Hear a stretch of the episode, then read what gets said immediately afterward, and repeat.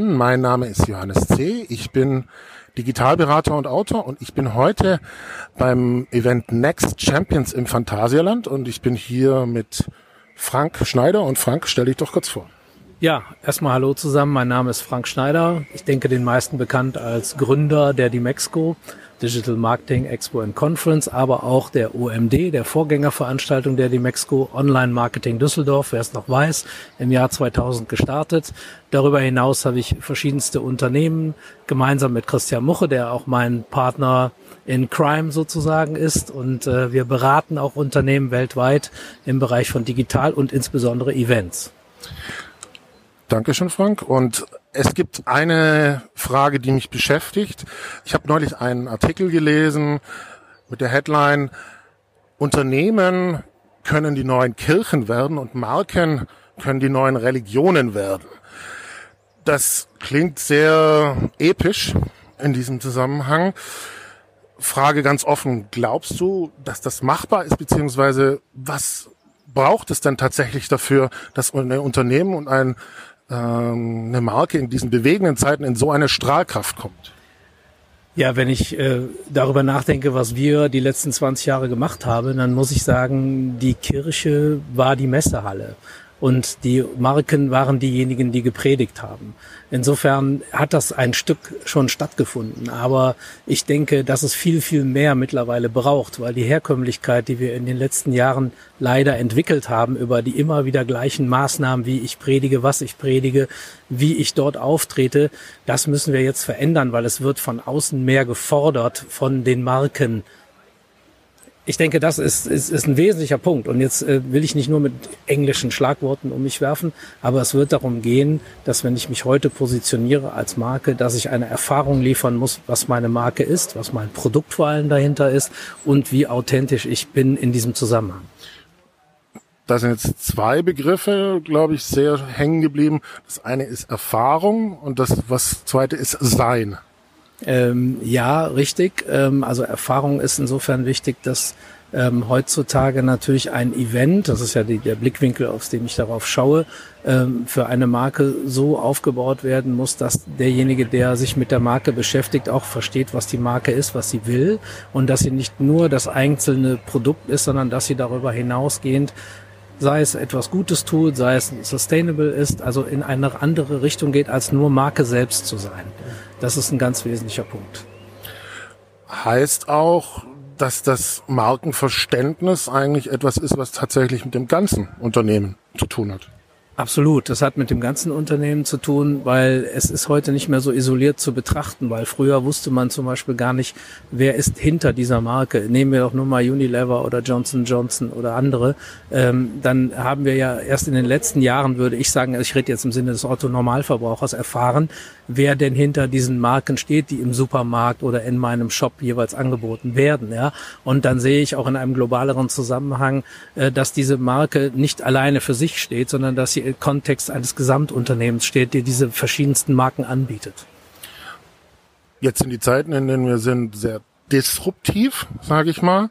Ähm, inwiefern spielt denn das für ein Unternehmen und eine Marke eine Rolle, da genau auch bewusst den Unterschied zu machen? Spielt eine sehr große Rolle, ähm, weil natürlich die Angst umgeht vor der Disruption, aber keiner kennt so konkret das, was auf ihn zukommt. Ähm, ich will ein einfaches Beispiel nennen.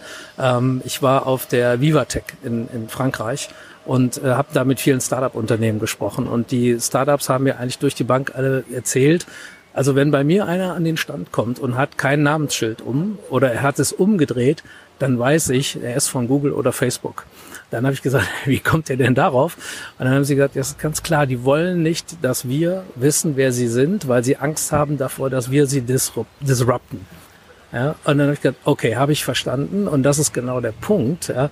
Diese Marken haben selber disrupted in diesem Fall ne, und wissen, es kann ihnen genauso schnell passieren. Wir können uns das zwar kaum vorstellen, weil die ja Milliarden drehen, ja, aber wir, äh, die wissen selber, ich kann Milliarden drehen und morgen kann ich weg sein. Ich meine, gucken wir uns aktuell Facebook an, große Problematik, Datenschutz etc. Ja.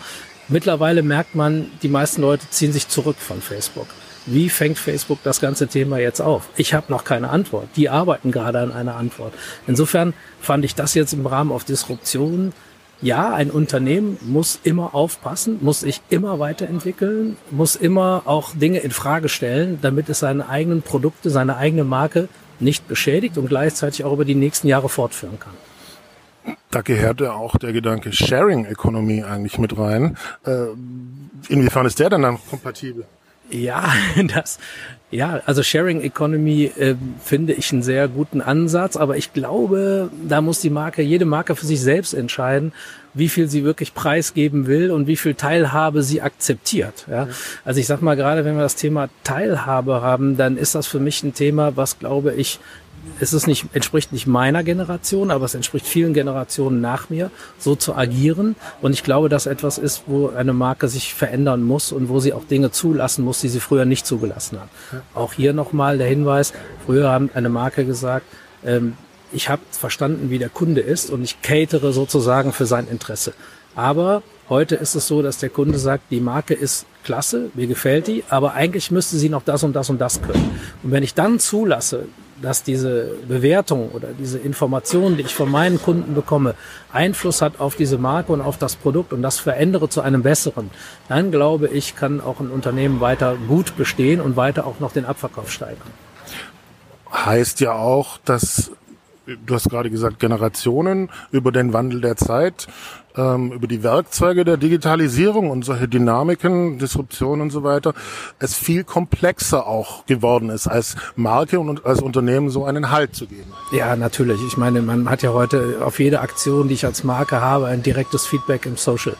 Bereich. Das gab es ja früher in dem Sinne nicht. Also ich erinnere mich noch daran, ich habe dann montags morgens die FAZ aufgeschlagen, habe mal nachgelesen, habe mich über den einen oder anderen Beitrag aufgeregt äh, oder auch, auch Marken oder Dienstleistungen oder Unternehmen bezogen. Aber das war ja kein direkter Response. Ich habe auch keinen Kanal gehabt. Ich konnte einen Leserbrief schreiben, aber bis der überhaupt veröffentlicht wurde und dann auch einer darauf geantwortet hat, das hat der Marke einen großen Spielraum gegeben, auf Dinge zu reagieren und anzupassen. Heute ist alles viel schnelllebiger. Die, die, das Internet respektive die sozialen Medien haben dazu beigetragen, dass sofort Feedback gegeben wird, dass andere Leute auch darüber äh, natürlich dann äh, schreiben oder sich äußern und, und dass dadurch auch ein gewisser Druck auf eine Marke entsteht der Veränderung. Das ist ja das jetzt im Rückschuss, was ich eben sagte. Wenn ich über Teilhabe rede, Mitbestimmung an dem Produkt selber, dann muss ich heute auch mit diesen Schnelllebigkeit umgehen können. Das heißt, ich muss als Unternehmen auch viel schneller werden im, im Bereich der Marke, damit ich sie lang genug am Markt auch erhalten kann. Also es war auch das ist jetzt nichts Neues in dem Sinne, weil ich muss ja immer anpassen. Es findet nur alles viel schneller statt. Mhm.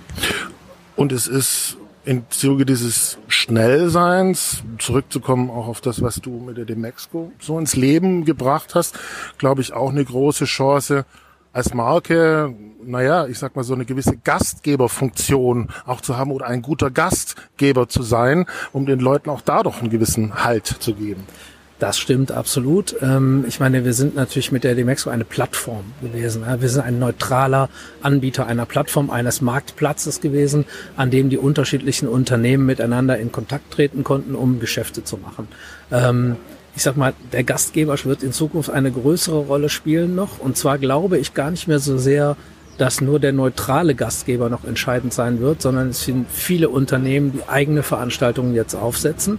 Also gerade im Marketing-Media-Bereich kenne ich jetzt nur so einige Unternehmen, die da einiges planen, ähm, die sich aus dem klassischen Feld der Messe ich möchte so nennen, zurückziehen. Ähm, das heißt nicht, dass, es, dass sie nicht nochmal zurückkommen könnten, aber sie ziehen sich zunächst zurück, weil sie sagen, die Kommunikation meiner Produkte, über meine Produkte, über meine Marke kann ich selber besser bestimmen in einem Umfeld, wo ich meine Zielgruppe hinbringe. So, jetzt besteht aber natürlich die Problematik darin, bei einer Demexpo war es immer so, dass wenn ich irgendwann eine bestimmte Größe habe, natürlich so attraktiv bin, dass dieser Marktplatz alle Leute anzieht, die mit dem Thema zu tun haben und darüber hinaus auch Neukunden natürlich anzieht, die es vielleicht zunächst so nicht gegeben hat. Das geht aber erst nach einer bestimmten Zeit, nach einer Attraktivität, nach einer Sichtbarkeit. Wenn ich jetzt als Unternehmen das Gleiche versuche, dann wird das für mich ungleich schwerer, weil ich natürlich zunächst mal meine Stammkunden anschreibe, vielleicht auch im besten Fall noch eine Kartei über meine Neukunden habe, aber diese Neukunden erstmal nicht direkt erreichen kann weil meine Aufmerksamkeit als Firmenveranstaltung ist erstmal nicht so breit wie die einer Dimexco, die global gestreut hat. Da hat sich hin entwickelt, aber am Ende hat sie global gestreut. Und, und das ist so ein Thema, wo ich glaube, da kommen auch wieder Beratungsansätze rein. Das ist unter anderem ein Grund, warum äh, Christian und ich eine Beratungsgesellschaft gegründet haben, die Wundergard, die begleitend zu diesen Veranstaltungen für die Firmen diesen Kontakterfolg optimiert.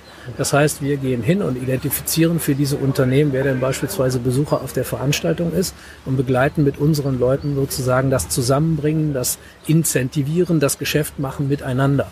Das heißt, hier sehen wir ähm, nochmal den Rückschau, die Rückschau zur Demexco. Vorher großes Event, globale Wirkung, mhm. Ansprache von Neukunden, relativ einfach. Jetzt mittlerweile weggehen von diesen Veranstaltungen, weggehen von der Messe, Konzentration auf, den, äh, auf die einzelnen Unternehmen, die ihr Produkt stärker in den Vordergrund stellen wollen, in einer klarer ausgerichteten Zielgruppe, findet statt beim Bestandskunden, braucht aber Hilfe beim Neukunden. Okay.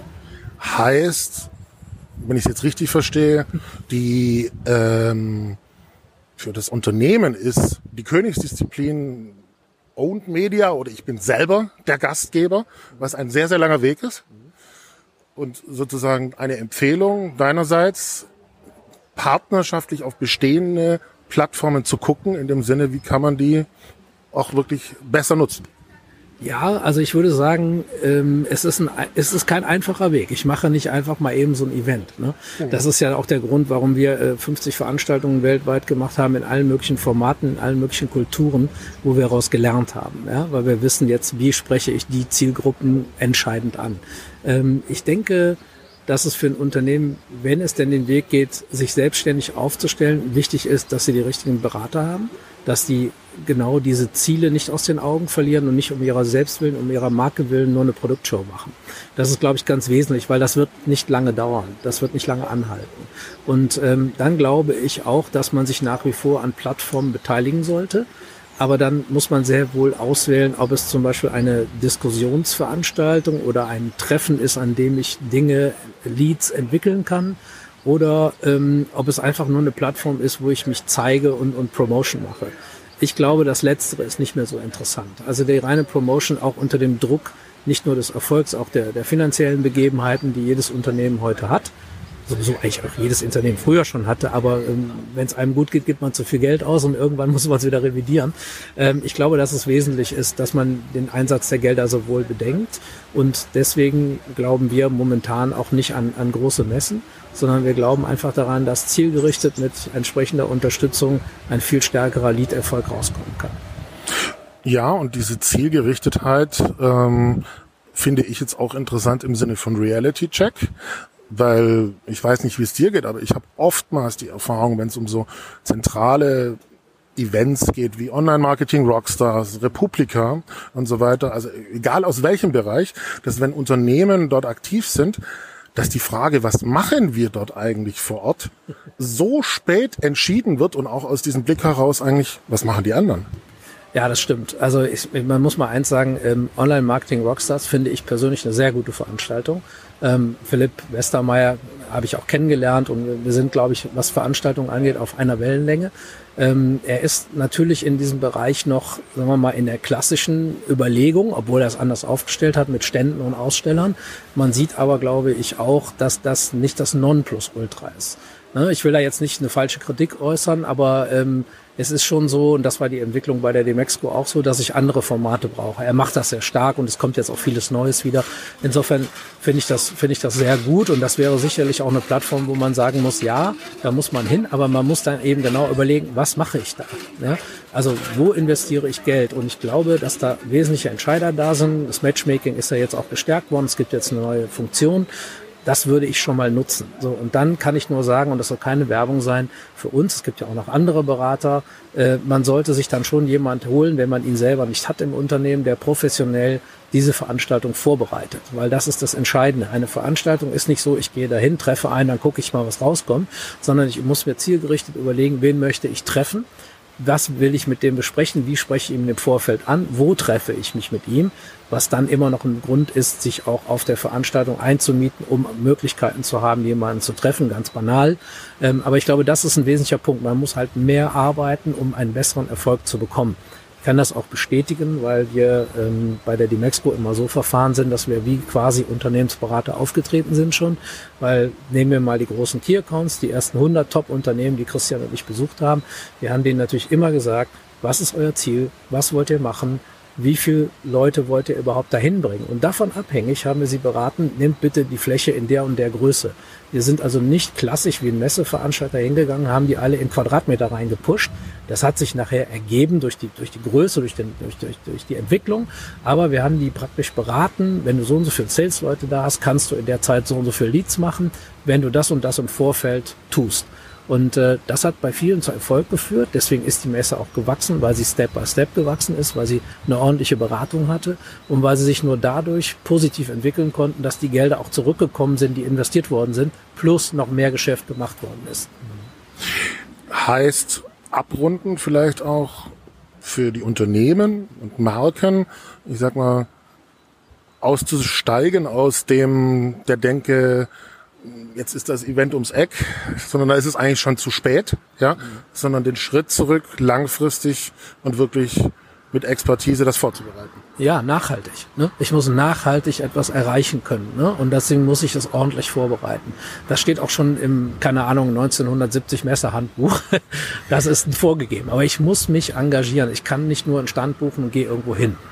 Ja, es steht da drin. Es ist, es ist gleichzeitig, glaube ich, in dieser Welt, in der wir gerade leben, die sich so schnell verändert, eben umso wichtiger, wie kannst du den Unterschied machen? Und du bist eben einer, der es auch getan hat. Ja, klar. Also den Unterschied machen ist natürlich immer die persönliche Beziehung. Ja, also äh, das Engagement, was Christian und ich gezeigt haben, im Sinne von diese Unternehmen permanent rund um die Welt zu betreuen, zu treffen, auch bei anderen Dingen immer zu verstehen, wo ist deren Weg, welche Lösung, welches Produkt können wir anbieten, damit diese Veranstaltung funktioniert für dieses Unternehmen. Jeder hat ja unterschiedliche Ansätze. Ja. Der eine äh, kommt vielleicht eher aus der Musikbranche, der andere kommt vielleicht eher aus dem, aus dem Search-Bereich, alles mit Marketing verknüpft natürlich. Und dann gibt es unterschiedliche Zielgruppen, die erreicht werden sollen. Jetzt müssen wir uns überlegen, welche Messeinstrumente gibt es, damit diese beiden unterschiedlichen Kunden ihre nicht immer kongruenten Zielgruppen erreichen können.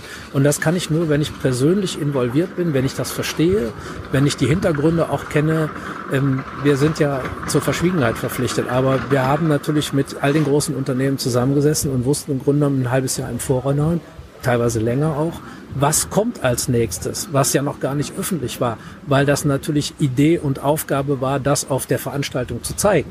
Und das hat natürlich uns auch in, befähigt, gewisse Vordenkertätigkeit zu machen, um dann den Erfolg für die Unternehmen, aber auch letztlich für uns und für alle, die beteiligt waren, zu optimieren. Um es abzurunden, weil unser Podcast heißt Our Job to be Done. Zurück zur Eingangsfrage. Die Prognose Unternehmen können die neuen Kirchen sein und Marken können die neuen Religionen sein. Was ist der konkrete Job to be done für einen Unternehmer? Vor der Predigt sich von jemand richtig gut beraten lassen.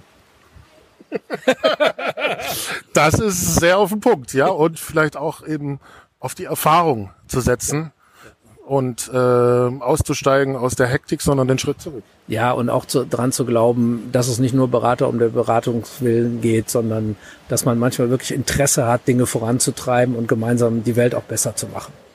Genau, also diesen Schritt zurück zu machen für das Big Picture und dann dafür gemeinsam zu gehen. Genau. Anders kann man es nicht sagen. Ich finde es gut. Vielen Dank, Frank. Und bis zum nächsten Mal. Vielen Dank, Johannes. Und äh, ja, freut mich auf ein nächstes Mal natürlich. Super.